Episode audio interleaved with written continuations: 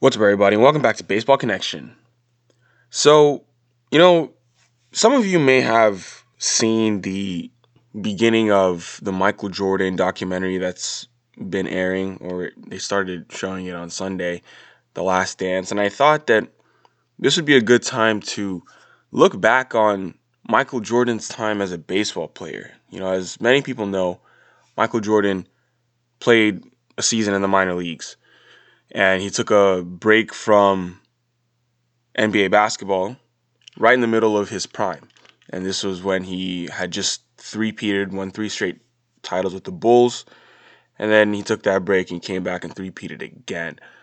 Uh, there are a lot of you know theories as to what that was. A lot of people think that he was well. There's some people who believe that his um, quote unquote break from basketball was actually him serving a gambling suspension but um, I don't really know no, enough about it. But a lot that's a very common theory.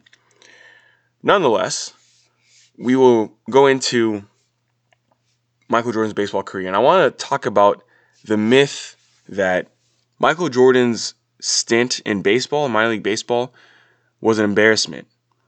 Uh, you know, a lot of people think you know it was well-meaning, but he was just so bad at baseball that baseball sent him back to the NBA after one really bad season. And that's a myth because when you when you look deeper into it and and realize what Michael Jordan did on the baseball field is actually a lot more impressive than people are willing to admit. So let's just give it some context. On October 6th, October 6th, 1993, Michael Jordan did the unthinkable. You know, he was still mourning the tragic murder of his father, which had happened just recently in August, and he's the greatest basketball player of all time. He announced that he'd be stepping away from basketball right in the middle of his prime, and he said he no longer had a sense of motivation, and he said he no longer had the sense to prove something as a basketball player. So, yeah, MJ signs with the White Sox.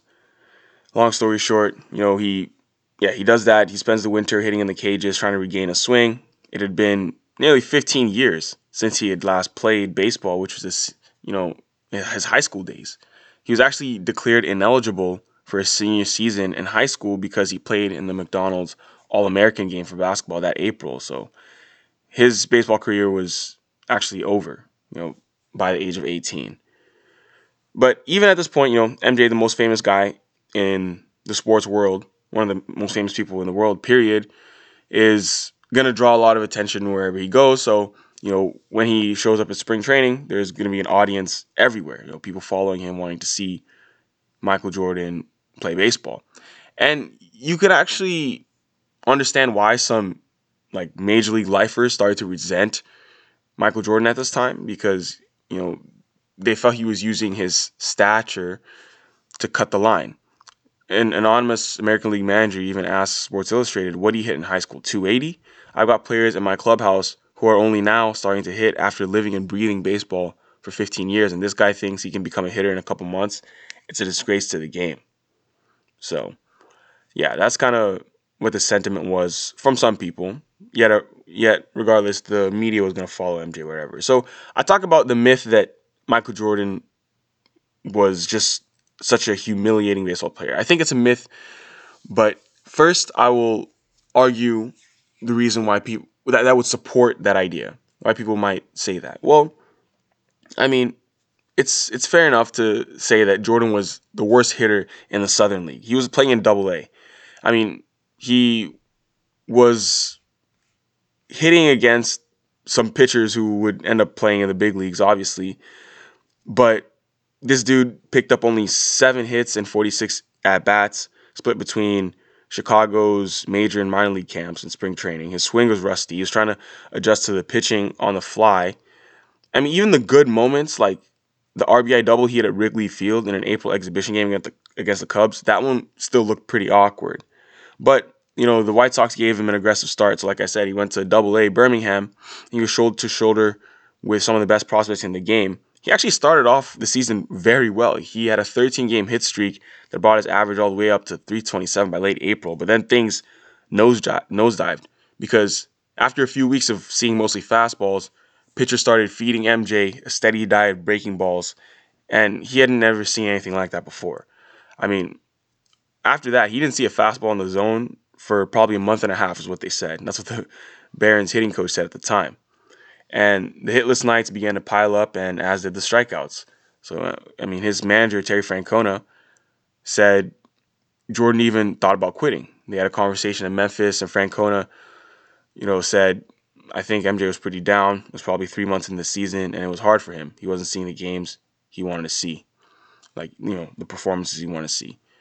But when the dust settled at the end of the year, you know, the numbers were pretty ugly. I mean, MJ hit 202 with a 289 on base percentage and 266 slugging for a slash line, with just three homers and 21 total extra base hits in 127 games.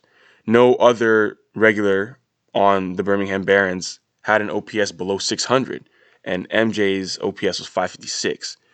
I mean, he wasn't just the worst hitter on the team. Like I said, he was the worst hitter in the Southern League, and it wasn't really even close. So that's the argument. You know, that that's the argument that people use when they say MJ was a complete humiliation for baseball because he was objectively the worst hitter in his league. So let's think about it from the other perspective. Why wasn't this such a failure? Well, let's put it in context. I mean, yes, he was the worst hitter in the Southern League, but he was also the only hitter in that league who hadn't swung a bat in 14 years. And he's also the only guy in that league who had never laid eyes on professional pitching until March of that year. So all the athleticism in the world is not going to help you identify spin or get your timing down or do any of the million little things it takes for hitters to become major leaguers. I mean, he, he had a long way to go and he actually took a lot of steps in that direction. I mean, initially, he didn't even know how to catch a fly ball, apparently. Like the outfield coach in the Arizona Fall League said, the first time I saw him fielding, he looked like a five year old going for fly balls, catching everything on the run with two hands. And I told him, a big man like you has to catch those on the side with one hand. And he said, that's how my dad taught me, catching everything with two hands. That's how you play the game right. Sure, if you're standing still, which is what the coach said. And then he, the coach was wondering, I, I'm really the first guy to tell this guy how to catch the ball right. So, yeah, MJ didn't even know how to do that. And so if you're considering that and you're expecting immediate success from someone like that, that's just that's just un- unrealistic. It's like telling someone to speak a foreign language fluently all of a sudden, like randomly. It, it makes no sense. You got to give him a chance. So if you put aside the ugly box scores, I mean, you have to realize that the tools were there for MJ. I mean, even though he had to learn the art of base stealing on the fly, at age 31 against seasoned professionals and top prospects, he still swiped 30 bags in 48 tries, a 62.5% success rate. I mean, that's just like guys such as Amed Rosario or Austin Meadows did last year. I mean, MJ was a major league caliber athlete. That's very obvious, but that just didn't start translating into games. I mean, baseball, like we're talking about guys who need need over a decade of grooming, you know, from time they're kids you can't just expect someone to come in in a few months and, and catch up. But the tools were definitely there.